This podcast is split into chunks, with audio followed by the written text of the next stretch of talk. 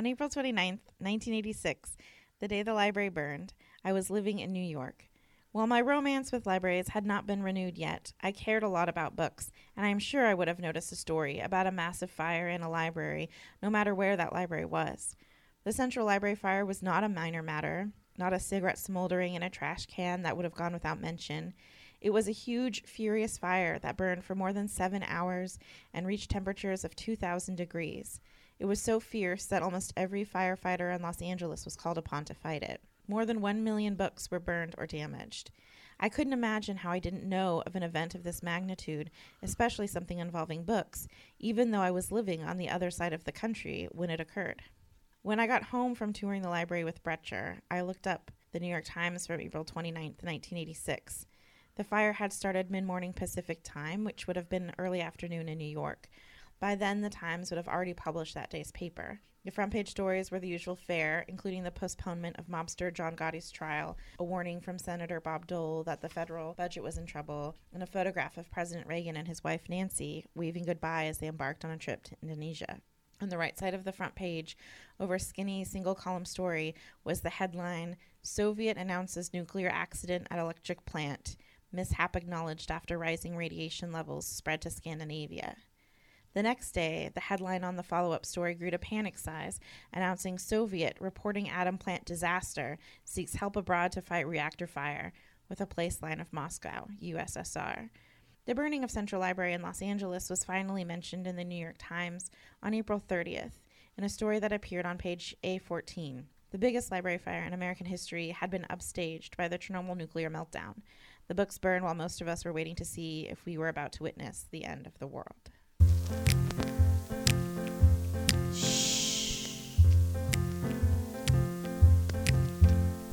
Your shelf or mine, talking sophisticated topics all the time.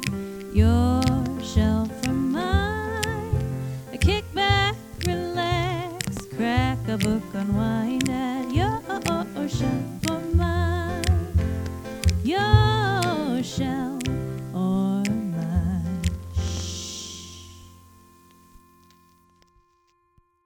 Hello, and welcome to Your Shelf. Or mine. I'm Becky Standel, Youth Services Librarian at the Longview Public Library. I'm Austin Brigden, Administrative Assistant at the Longview Public Library. And today we're talking about the work of Susan Orlean. Yes, I've been looking forward to this one.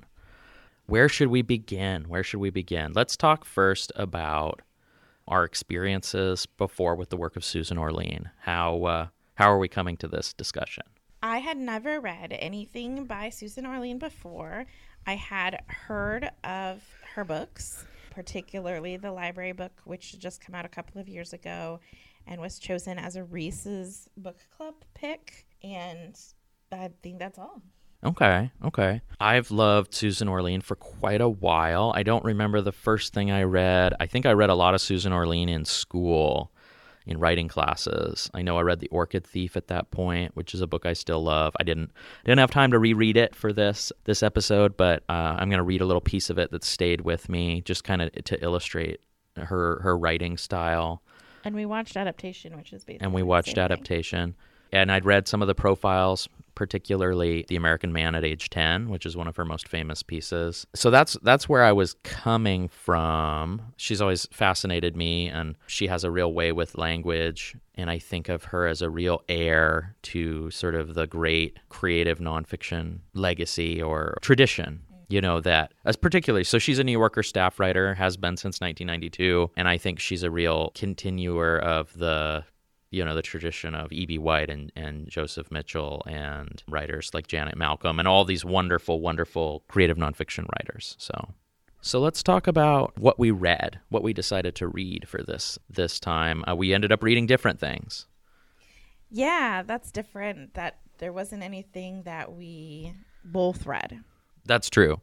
So the the one thing, and it's you know we'll talk about this more is so I had read The Orchid Thief. Becky had not. I have not. um, and but we did watch uh, adaptation, which is an I hesitate to call it an adaptation of the book. It's it's sort of a it's a movie that it, the book is a springboard or an inspiration, um, more than it's a traditional like adaptation, but it kind of plays with the idea of adaptation and It's a movie about trying to make an adaptation of The Orchid Thief. Right. The Orchid Thief, just to give like a little thumbnail for people, I think is probably up until the library book, maybe her most famous book, much talked about, and it's a just a beautiful. It, so it centers around. It started out as a profile, sort of a classic New Yorker profile of a man named John LaRoche, who's sort of a botanist and an eccentric and an orchid hunter in Florida. And so she gets fascinated with him. She writes about him, and then she ends up expanding it into this book that is about him, is about obsession. I would say that's the thing it's mainly about. And one of the joys, I think, of creative nonfiction in particular is seeing where, so you have all these stories. I had a nonfiction, creative nonfiction teacher in college who said, there's just stories everywhere. You just reach over and pick one up, you know? And is where are they going to go? Where are they going to go with this? How far are they going to go to find out what they want to find out? What direction are they going to take it in? And she takes it in all kinds of directions. She goes into history, she goes into, you know, Florida as a place, all kinds of different things. And also, I think, and this comes up in her work, I think again and again, and I saw it in the, the book I read, Rin Tin Tin, is this idea of obsession or passion as a human trait that she wants to investigate, but also as a sort of writing as the shadow subject.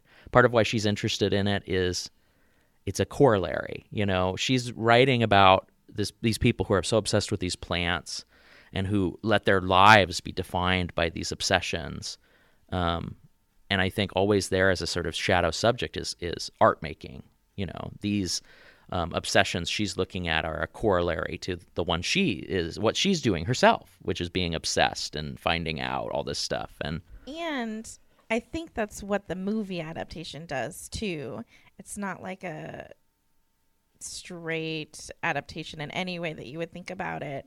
And this movie came out, I think they they'd sold the rights like before she f- had published the book. They sold the movie rights, I think, based on the New Yorker article. And so it came out in 2002, and it was a really big movie. I never watched it until last night, but Charlie Kaufman wrote it, and it's about him writing it. And he had just come off of like this huge success with being John Malkovich. And really, the movie is about like his obsession with trying to like adapt this book. It's a crazy movie. It goes Oh, my God. all kinds of different directions. It was interesting. We'd read some like interviews with Susan Orlean talking about her like comfort with where they took the character because like or lack of comfort. because uh, she's played by Meryl Streep in the movie. And this is not, we'll just say this is not a spoiler free zone, as you all know, if you've been listening. So there's going to be some spoilers in this, but like the whole thing is this like, yeah, so Charlie Kaufman is a character played by Nick Cage. Nicolas Cage, as is his brother. So Nicolas Cage is doing like a, a Hayley Mills style twin thing. He's Um, really good at and it. he's and he does it really well. Um, the relationship between the brothers is really so like the movie is funny. It's weird, it's funny, it's sad. And so like the first half of the movie it doesn't stray from the facts really of like Except for the fact that Charlie Kaufman does not have a brother. well, right. I meant so much in as much as Susan Orlean. Oh, right. And that It stays pretty faithful to the idea of the book and and the facts of like her life, even though it's not really about it. And then the second half, it just it just cuts loose, and um, a lot of stuff happens that sounds like Susan Orlean was not initially super comfortable about. She's like, she's like, you know, worried. She's like, this is gonna ruin my career, or like people are gonna believe some of this stuff. Yeah. And she talks. So I read an interview with her where she talked about she came to really like the movie, and she she now she's proud of it, but she. uh she talked about her 15 year old son finally watching it. She had been trying to get him to read The Orchid Thief for years, and he's like, I'm not interested. And then he decided to watch adaptation. She wanted him to read the book first, but she talked about how some of the really outrageous stuff, like her snorting drug made from a ghost orchid, she worried about less because it was like so so over the top. absurd that people would get it but like her character has an affair with her subject and that she talks about that does happen and that she was worried attaches itself more with this idea. Some people get this idea and they get mixed up whether that was true or not that she had an affair with her subject. And then it just gets more and more outlandish. There's like a gunfight a man is killed by an alligator. Toward the end i mean and it's super you're like on the edge of the seat you want to see where it goes. Yeah. and by the end you're just like what? You just keep saying what? What? No. What? Yeah, and I didn't know. Like I don't, I'd known about adaptation. It was a huge movie, but I didn't know it was based on. You know, I didn't know anything about it until we were talking about this recently. And Austin was like, "Oh, they kind of made a movie about the Orchid Thief. That's adaptation." And I was like, "That's what that movie's about? Yeah. Let's watch it. Yeah. So we we watched that. Um, Recommend it." you at home could watch that as part of the uh, our shelf challenge on Beanstack. I don't know if that's an activity. What? Well, I didn't know when I made the challenge. oh my that it was- goodness. that that was a thing. Oh thing. my I- goodness. I- well, watch it anyway Yeah, watch it for your own edification. So, do you want to talk? Uh, so, yeah, Orchid Thief, I would say, was one of her big hits as a book. Maybe the most attention until the library book. So the library book was published in 2018 and it was like immediately picked up by like celebrity book clubs and stuff. So it was like splashy right on the scene and I had been meaning to read it and hadn't. So that was the one that I picked up. It is about the Los Angeles Central Library mostly. It kind of touches like a little bit on the like library system in the city of Los Angeles as a whole, but it really really focuses on Central Library and the fire that happened there in, in 1986. Although she keeps going back to the fire and there was like it was suspected that it was an arson and they had a suspect that they kind of chased for multiple years and it uh, fizzled out and that's how the book opens was kind of like talking about this this character who was suspected of setting this fire he had told some of his friends at a party that di- evening that he had done it he was like a compulsive liar and he was interviewed by like fire investigators by like attorneys and judges and papers over and over and over again for four or five years about this fire. And he almost always said something different about it. Sometimes he was like, he was there that day, but he didn't do it. Sometimes he'd never been to the library at all. And there was no way there was Not a reliable witness, huh? no, there was, and there was no like, you know, physical evidence that anyone had started the fire. So she talks a little bit in the end about how difficult it is to determine like where fires start and it, whether or not they're intentionally set. And actually ends up talking to this guy who runs a nonprofit that works to like exonerate people who have been convicted of arson in cases where there isn't like Physical evidence or a physical- witness. or- right? Which is really interesting, and that case ended up with the library fire kind of petering out because he died of AIDS Mm. in 1991, Wow. and the investigators were so sure that it was him that they hadn't followed any other leads, and you know the guy that she talks to who does kind of forensic investigations into arsons he's like i can't say anything for sure just looking at paperwork and stuff but he looked at all the evidence and he's like i'm not convinced that it was intentionally set at all I was going to ask did they proceed from something that indicated arson, or did they kind of like hear that maybe this guy had done it and proceed from that? they proceeded from the idea that it was arson because there had been this mm, theory in fire investigations that wherever the fire burned the hottest was where it started which has been like debunked but that's that's where they started um, but it's crazy so early on in the book she she introduces this character and talks about her experience with libraries and she kind of got attached to this story because she'd never heard of it before. She she talks about how the same day that the library burned was the day that the Chernobyl nuclear plant meltdown happened, and so that dominated like national international news. But also at the time that she started writing this book, her mother was ill with dementia, and and libraries had been a thing that she'd shared with her like as a child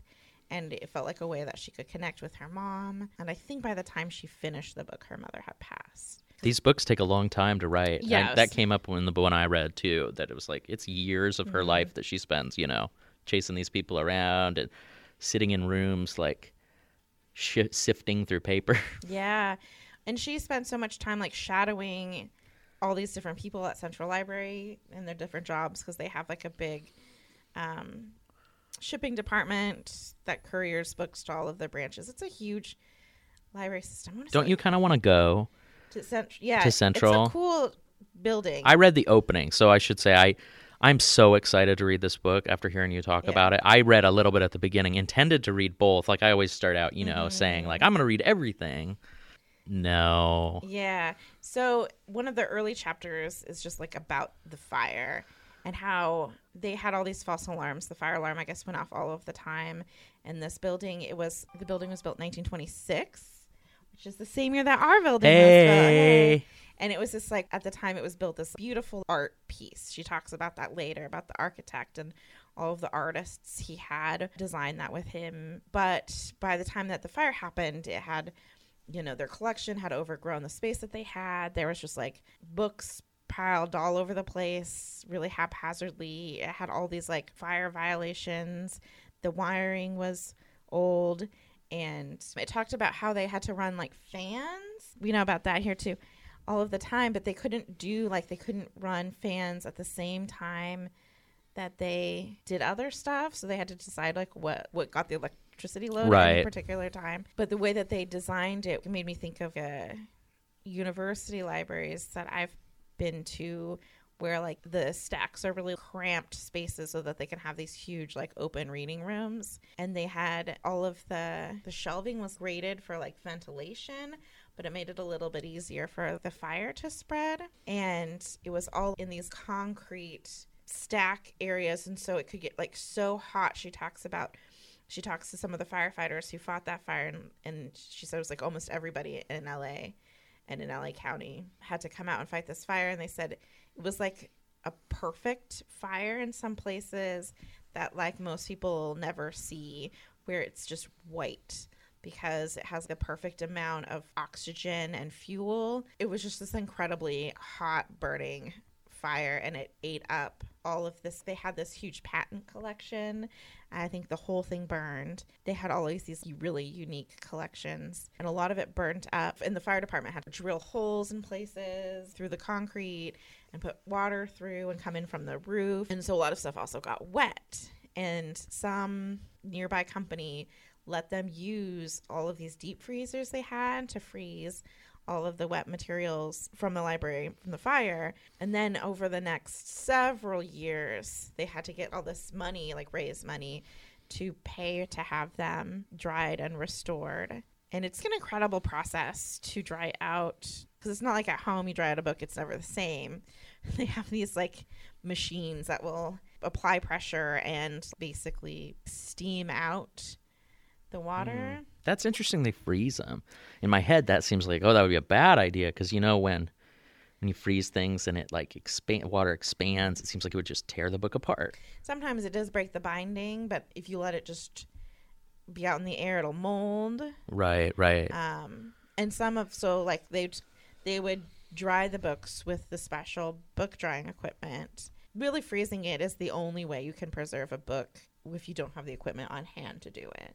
And then after it was dried, then they could assess the book for did it ever get moldy? It- you know, if the binding is broken, that's something that they can fix. Or is it too burnt? Or, Right, you know, right. is it salvageable even now? Some of them weren't. Sure.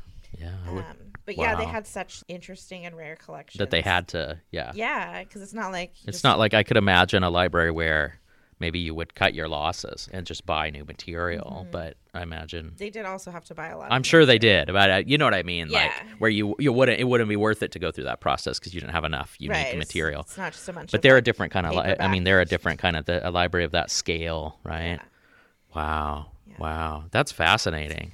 Yeah, and then she really gets into all of like these different characters who work at the library. She shadows all these different library departments and their security there. She talks about the history of the building and then profiles the different city librarians that have worked there since the first library, which was really interesting.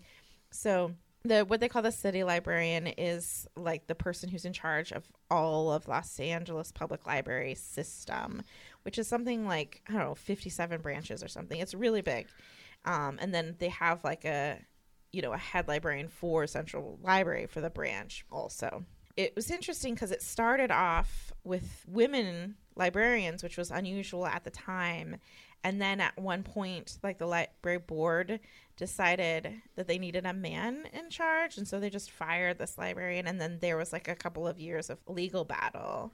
But it was before there was any kind of protection for discrimination and stuff. Um, and the guy they hired was a real character like he had no library experience he he walked across the united states he was into the southwest and the spanish mission history and he was a really interesting person and did interesting stuff for the library while he was doing that eventually he got fired too they just decided to go in a different direction um, but he started an autograph collection at the library which they still have Whoa. this would have been in like 19 some you know turn of the century That seems very Los Angeles, right? yeah.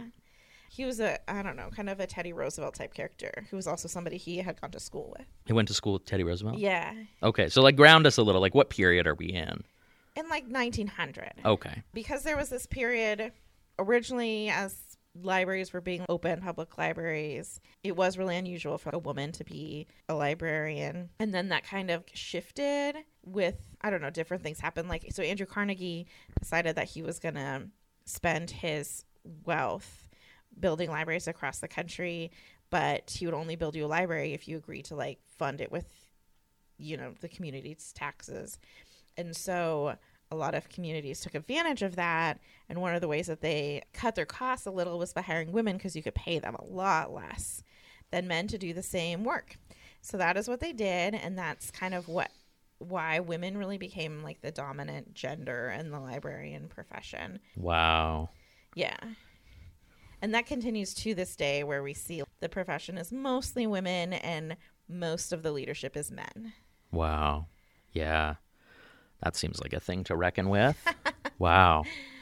Um, yes. Anyways, so um, it was just really interesting. She talks about the different people who've led the library through the years, and it does make me really want to go to that library. It's still the same building that they built in 26 after it burned. There was years and years where they weren't in there because it took a long time to do cleanup, and staff were really concerned about safety. Yeah, I was, bet. You know about asbestos and and all of that kind of stuff. But they also have incredible like they have this all these sculptures, some that have been lost because there was a period where they tore out like a sculpture garden and put in a parking lot Mm. and murals and all kinds of stuff. And then after in the like mid 90s, they were able to build an expansion right next to it. Oh, I see.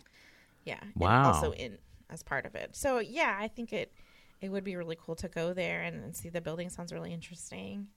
Wow. That's very interesting. I really want to read that now. Uh, I went in a different direction.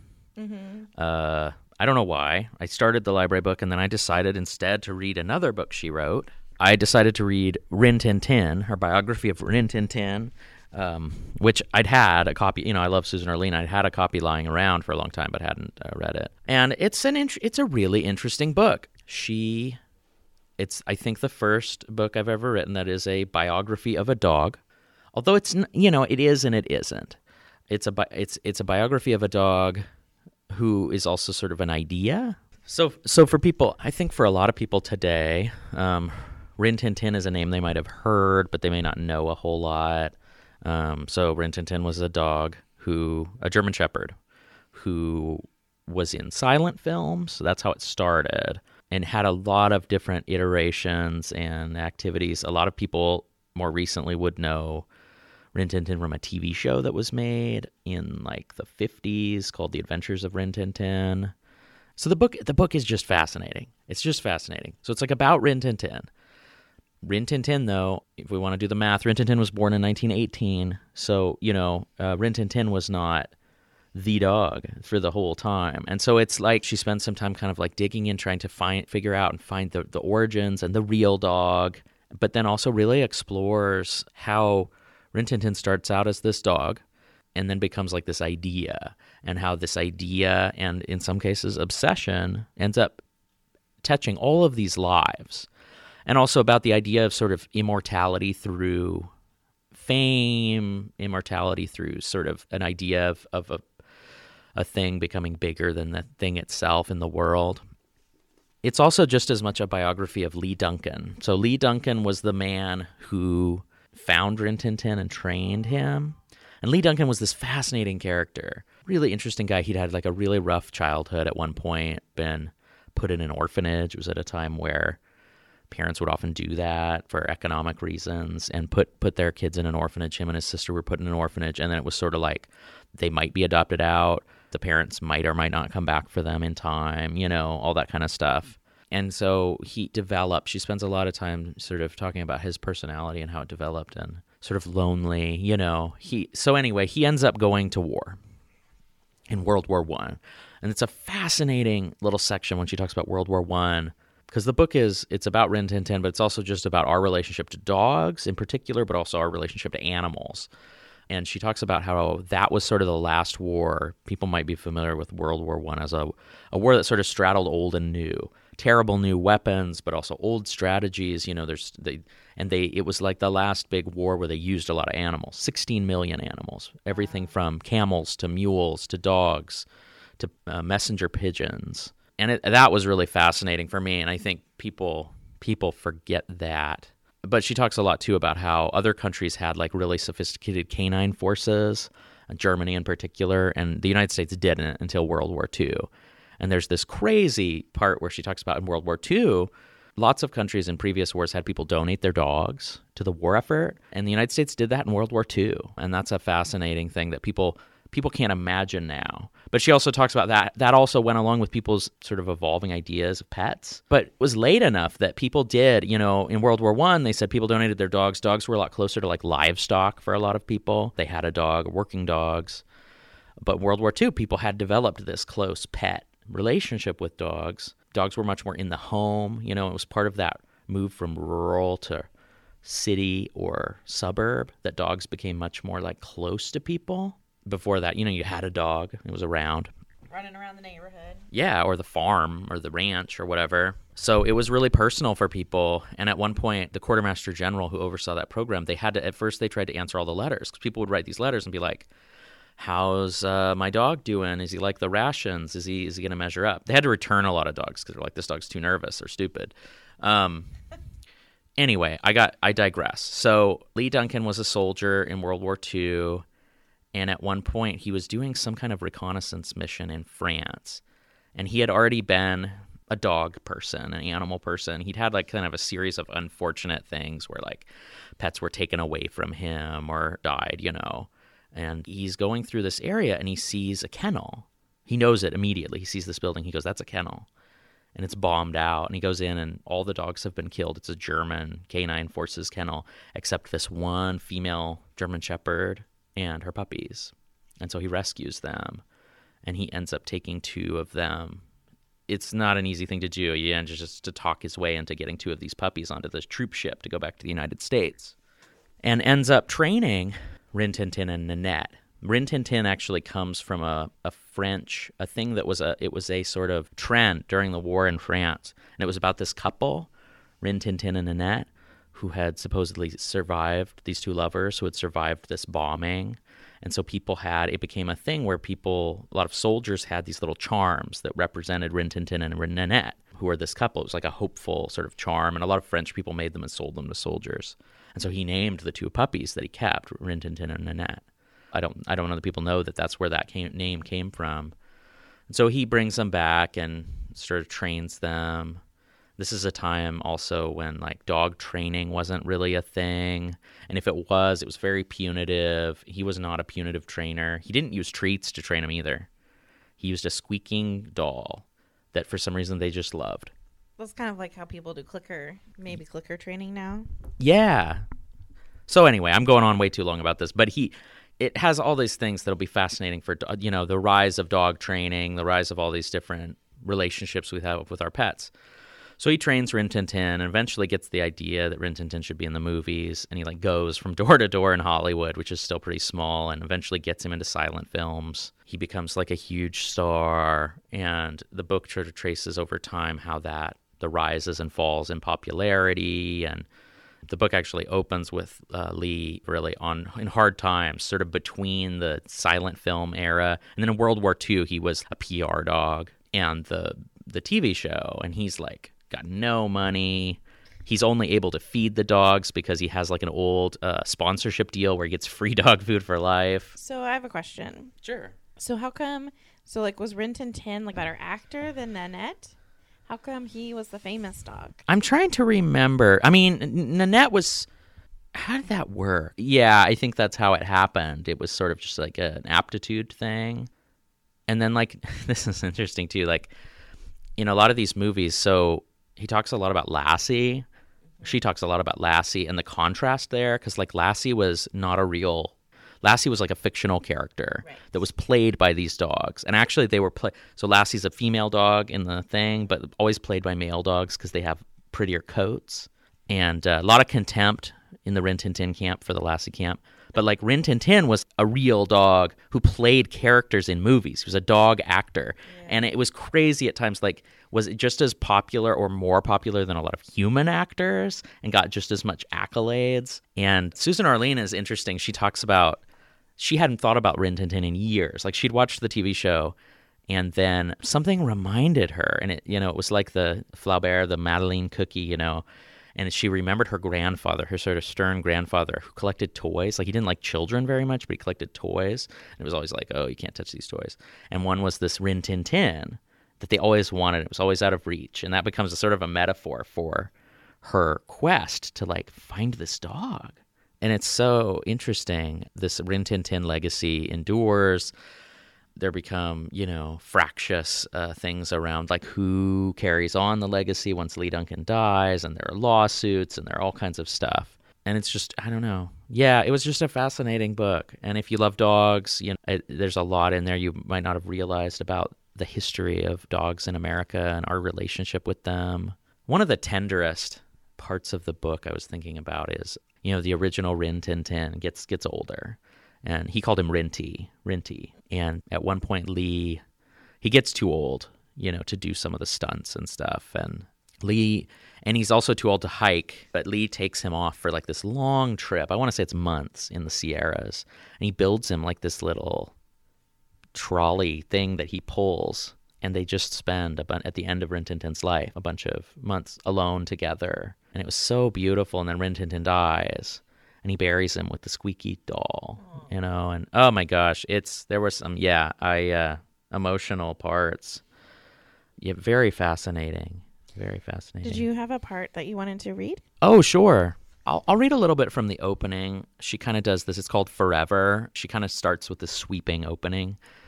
And I kind of give you a taste of what Lee Duncan is like and also the aura around this dog. He believed the dog was immortal. There will always be a Rin Tin Tin, Lee Duncan said time and time again to reporters, to visitors, to fan magazines, to neighbors, to family, to friends. At first, this must have sounded absurd, just wishful thinking about the creature that had eased his loneliness and made him famous around the world. And yet, just as Lee believed, there has always been a Rin Tin Tin. The second Rin Tin Tin was not the talent his father was, but still, he was Rin Tin Tin, carrying on what the first dog had begun. After Rin Tin Tin Jr., there was Rin Tin Tin the third, and then another Rin Tin Tin after him, and then another, and then another. There has always been another, and Rin Tin Tin has always been more than a dog. He was an idea and an ideal, a hero who was also a friend, a fighter who was also a caretaker, a mute genius, a companionable loner. He was one dog and many dogs, a real animal and an invented character, a pet as well as an international celebrity. He was born in 1918 and never died. There were low moments and setbacks when Lee did doubt himself in Rin Tin Tin. The winter of 1952 was one such point. Lee was broke. He had washed out of Hollywood and was living in the blank, baked valley east of Los Angeles, surviving on his wife's job at an orange packing plant while Rin Tin Tin survived on free kibble Lee received for an old sponsorship arrangement with Ken L. Ration, the dog food company. The days were long. Most afternoons, Lee retreated to a little annex off his barn that he called the memory room, where he shuffled through old newspaper clips and yellowing photographs of Rin Tin Tin's glory days, pulling the soft quilt of memory of what really was and what he recalled and what he wished had been over the bony edges of his life. So how how long did original Rin Tin Tin live? So he's born at 18. I want to say he lived like until the th- in the 30s, maybe 34 or 35. And then Rin Tin Tin Jr., like, there's always this thing of like picking the new Rin Tin Tin because they had lots of puppies. And Lee, at different times, like, survived on selling puppies. But, like, at some point, he would always pick a puppy, and sometimes he picked better than others. But, at other times, and Rin Tin Tin Jr. was like, everybody was like, mm, not his father. So it was his like bloodline. Sort of. Uh, there's some like contention around that. It was for a while, and then um, there's suspicion that at one point Lee may have just gone and gotten another German Shepherd that was mm-hmm. closer to the original and like swapped it in. And then original, so in the silent film era, Rin Tin Tin did everything. He did his own stunts. He did, you know, they trained him to do all kinds of crazy stuff. You know, mm-hmm. type at a typewriter. You know, all these kind of things for the movies. And Lee used voice commands, which worked in the silent films really well, but he had to like change when the talkies started because he couldn't just stand there and give him voice commands anymore because everybody would know. And then he never had doubles. They talk. She talks a lot about like other dog actors, and you know, she's a she's a writer who she'll go off in all these different directions. But at a certain point, they did have to start using doubles. And when the show was made in the in the fifties, they ended up choosing not the Rin Tin Tin heir that was Lee's dog, but a different dog, and it was hard. But like Rin Tin Tin, the dog, multiple dogs went around as Rin Tin Tin, you know, and he had his place in California was called Rancho Rin Tin Tin, and uh, people would come see the dog, but then also the dog that was on tour. And she gets into how you know it was bigger than this one dog, but it, it yeah, it's a really really interesting book. And I think, uh, like I said, I'd never read a biography of a dog, and she really makes it vivid. Um, and people had all these ideas about Rin Tin Tin, you know, his press people, especially in the middle of the century, were were crazy and would say all these things that weren't true, like that he was, you know, had a personal chef that would serve him the stuff, and he put class- classical music piped into his at dog house, and all mm-hmm. this all this sensational stuff. That's funny. So I just started reading Sona Movsesian, Conan O'Brien's assistant. I started reading her book about being Conan O'Brien's assistant. It's called World's Worst Assistant. And she talks about when she first, one of her like early entertainment jobs was she was like an NBC page in LA. And so a lot of what the, they do is just like do tours for tourists. Oh, nice. And how she was like, I just made stuff up. She's like, so if you if you believe that like oh what was one of the things that oh that this TV host had a tanning bed in his office like that's I just made that up it's not true um it, that's it made me think of that that's funny Yeah. Another thing I think that's interesting, she talks a lot about breeds and the rise and fall of different breeds and the German Shepherd. Obviously, she profiles kind of the rise and fall of the German Shepherd as a breed. Germans, as you might imagine, uh, that's where it comes from. The German Shepherds were much used in the German canine forces, actually exclusively used, I think. And uh, you know, Hitler really liked them and stuff. And then he thought they were wolf, you know, wolfish, especially wolfish, and he liked that. Although they're not any more closely related to wolves than any other dog. But then she talks about, you know, obviously Rin Tin Tin made them really popular, other um, depictions, and she said one of the things that really hurt them and so they were also really good service dogs. So they were used, you know, all kinds of guard dogs, all kinds of things. One of the things that really hurt the popularity was in Life magazine in 1963 when images of dogs being sicked by Bull Connor onto um, civil rights activists, those were German shepherds.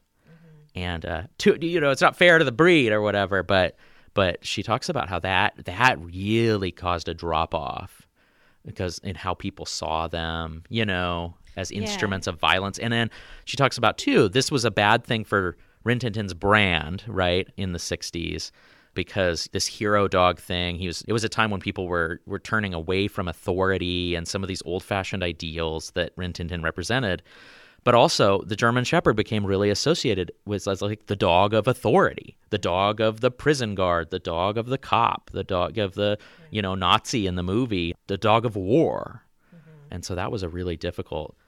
I wouldn't have thought about the rise and fall of breeds that way. Mm-hmm. yeah the movies really drive dog breeds movies and TV like popular culture. And the news, in that case. mm-hmm. yeah She also talks about other incredible dogs, and it made me think of a more local example. And I can't remember where we were, but we saw a monument. It may have been the Oregon Gardens. There was a monument to Bobby the Wonder Dog. And I think that there are monuments in Portland too that I've run across to Bobby the Wonder Dog. And I don't know if people know about Bobby.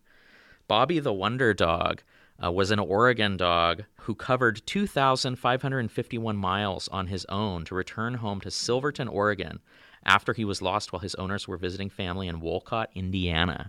Yes. Yep. There's actually in at the Oregon Garden they have a statue of him, but also like a little garden that's A dog garden. that's dedicated to him. yeah. And it's like talks about you know gardening with pets and Yeah.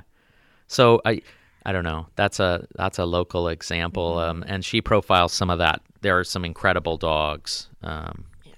It's interesting. So I had a Dalmatian growing up, and early in the 90s, when the live action 101 Dalmatians movie came out, there was this huge peak for those dogs. And actually, I think this was just incidental. I'd always wanted a Dalmatian from the cartoon 101 Dalmatians. My parents eventually got us one. And then she ended up having like a litter of puppies right around this time that that movie came out. And there was just this surge of Dalmatian popularity. Um, and I think that was uh, really bad for the breed too, because our Dalmatian was like more of like a house dog, but in general, they're active breed. They need a lot of like training and stimulation, and yeah. and people, People, aren't prepared for they that. They weren't prepared. They would uh, you know buy one and then and then not be able you know Not be able to take, care, of it. and stuff. Yeah. She talks about overbreeding too. That wasn't a thing that happened early on in German Shepherds, but she talks about toward the end. You know, Lee, I think, died in 1960, but like toward the end of his life, there was people had started breeding. So German Shepherds, one of the things they really like about them is the way they walk. They they have this sort of glide. And people started really breeding for these sort of angled back legs mm-hmm. that eventually caused all this like hip dysplasia, all this all this stuff. And Lee was very opposed. He was very opposed to that. And there there formed like these two contingents in the German Shepherd community, which who were like pro. Mm-hmm. I guess you know it's worth it to have this trade, and then other people who were like, "What?" Yeah. And Lee was there's he's a very empathetic person, very empathetic person, and that also ran him into trouble in business and Hollywood. You know, because he was like he believed handshakes were good, good enough for deals. You know, he believed he he wanted to spend all this time going to orphanages because he had been an orphan. You know, and and uh, would say yes to like anything. He just tells a sweet story because his puppies were expensive, especially later on. You know, they were two hundred fifty dollars, which was about two thousand. Um, but like he was a he was just these kids wrote to him and they were like we've been uh, doing all these little you know the things kids do to save money. We've got $21.55 i don't know if that's enough. Let us know how much more we need to save. And he writes back he needs the money too. Lee needs the money. And he writes back and he says uh you know if you can get to 25 by the end of the month the puppy is yours. And he sends them the puppy. He's just like that kind of guy right? A portrait of him and, and Tin hangs in the orphanage he was in you know uh, another tender moment, and then we can we can move on. That got me is when the dogs were sent to World War II. So the quartermaster general they gave up and had like a form letter right to respond, but individual soldiers would often write to the families, especially if the dog was killed. And there was one actually, your hometown, Ridgefield, a couple was written this beautiful letter from this marine talking about how this dog he had served with, their dog who had been killed in a gunfight in in one of the islands in the Pacific, and it was just like, oh my gosh. There's this really good uh, graphic novel that's in the in the kids graphic novels collection, kids comic book collection called Dogs of War, and it is like three different dogs in three different wars, talking about the work that they do. I'd recommend it. Yeah. Okay, so I know I went on about that book for quite a long time.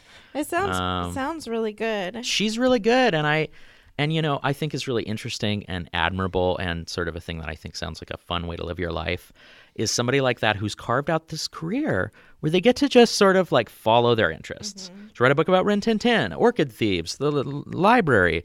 She has one called Saturday Night that's about what people do on Saturday night. A, a million little pieces on every topic in magazines. Um, her new book, Animals Are Big Thing. I think as her career has gone on, she is more and more animal centric, and her new book is called On Animals. I do really want to read that one too. Yeah, she and you know she's written a lot. She's a chicken person, as as Becky is as well, and she's written a lot about the chicken, the backyard chicken. So check out Susan Orlean. You won't be you won't be disappointed. We're drawing close to the end of the year. And thank you to everybody who has been following along and participating in the Our Shelf Challenge on Beanstack. We see you. We're so excited that you're you're on this uh, journey with us, reading. But if you haven't started, don't be discouraged. It's not too late. Jump in there. There's lots of ways to earn your badges and participate. So stay tuned. We're also already busy at work cooking up the Our Shelf Challenge for 2023. Mm-hmm. Whole bunch of new writers, uh, new genres, different things. We're going to have different guests. We've got so many exciting things for, for you to look forward to. Yeah. So for September, we will be reading Toni Morrison. And I don't remember, I can see past Becky having thought of this. Um, but I I don't remember for sure if we picked Toni Morrison for September because of Banned Book Week, which is the last week of September. I think it may have been a consideration. But I'm really excited about that. Austin's never read Beloved. I've never read anything. Really, anything at all? Like an interview, maybe, and like maybe a bit of a this or that, but no. Well, well, well. So that'll be good, and you could probably get a few of them because her her novels aren't very long. Yeah, you know, I'm gonna be try to be reasonable. I'm not gonna try to read all of her novels, um, but I think I'm gonna start with The Bluest Eye, which is her first novel. Um, I've read about her a lot as an editor. She was an editor, and I'm sure we'll talk about that for a lot of other people. Um, real literary citizen. So, but yeah, banned book, banned book month. Other things that are going on, uh, book week, excuse me. Other things that are going on. Our uh, adult book club is going to be banned book themed. and we're reading The Hate You Give by Angie Thomas, which I'm very excited about. So celebrate banned book week with us. And, you know, I think especially right now, there's a lot of book banning going on. Uh, I'm sure some of you have been following, as we have, Salman Rushdie. We wanted to note our profound feelings of, of solidarity and sympathy with him and his family. Um, that man has sacrificed a lot for free expression. And uh, I don't know, maybe we'll have a Salman Rushdie episode down the line. But uh, in the meantime, we hope you'll you'll pick up his books. We we hope that he has a, a good recovery. Yeah, we have a number of them at the library, although I think Austin has checked almost all of them out. No, no, no. we have plenty at the library, plenty to go around. So That makes me think in the library book, there's this interesting part where Susan Orlean she decides that to really understand the um, the loss of the library burning and it's interesting she talks about the effect on the staff at the library at that time. There was so much like PTSD people's like marriages ended. Mm. People were like so upset about this this loss of having to go back to work in like these incredible circumstances and, and being either in this burnt up building or in like weird rented spaces. And just feeling like sometimes like your life's work is just up in smoke and not just your life but the life of generations before you that you've been Yeah. entrusted with this stuff Yeah. anyways so she decides that she's gonna burn a book and after all of this, she's like, "Oh, which book should I? Should I just burn one of my books?" And she's like, "No, I have too many. It's just like a commodity. That would be too easy." And so I think her husband ends up buying her a brand new copy of Fahrenheit 451, and she hmm. burns it up in her backyard. and there's have feelings about it. She has feelings about it. She's found it very difficult to do, but then also like it once she set it on fire, it happened so fast. Yeah. and she felt like it almost like an exhilaration. like Mm, that's interesting. I'm done doing something that was bad. Yeah. And she felt like, oh, this is the Ray Bradbury book. It's about burning books. But also, he had like really personal connections with the Los Angeles Central Library. He had written a number of his own books or, or short stories and stuff there. So, Wow. yeah. Yeah. So much. I think we could go on and on. There's just so much contained in a Susan Orlean mm-hmm. book article. But for now, I think we got to get back in the stacks. So, Thank you for listening to Your Shelf. or mine. I'm Becky. I'm Austin. Bye. Bye bye. Support for Your Shelf or Mine comes from the Friends of the Longview Public Library, the Longview Library Foundation, and listeners like you. Your Shelf or Mine jingle is written and performed by Meaghan McElderry from A Song for You. Find Meaghan online at reverbnation.com slash Meaghan McElderry. That's M-E-A-G-H-A-N-M-C-E-L-D-E-R-R-Y. reverbnation.com slash Meaghan McElderry.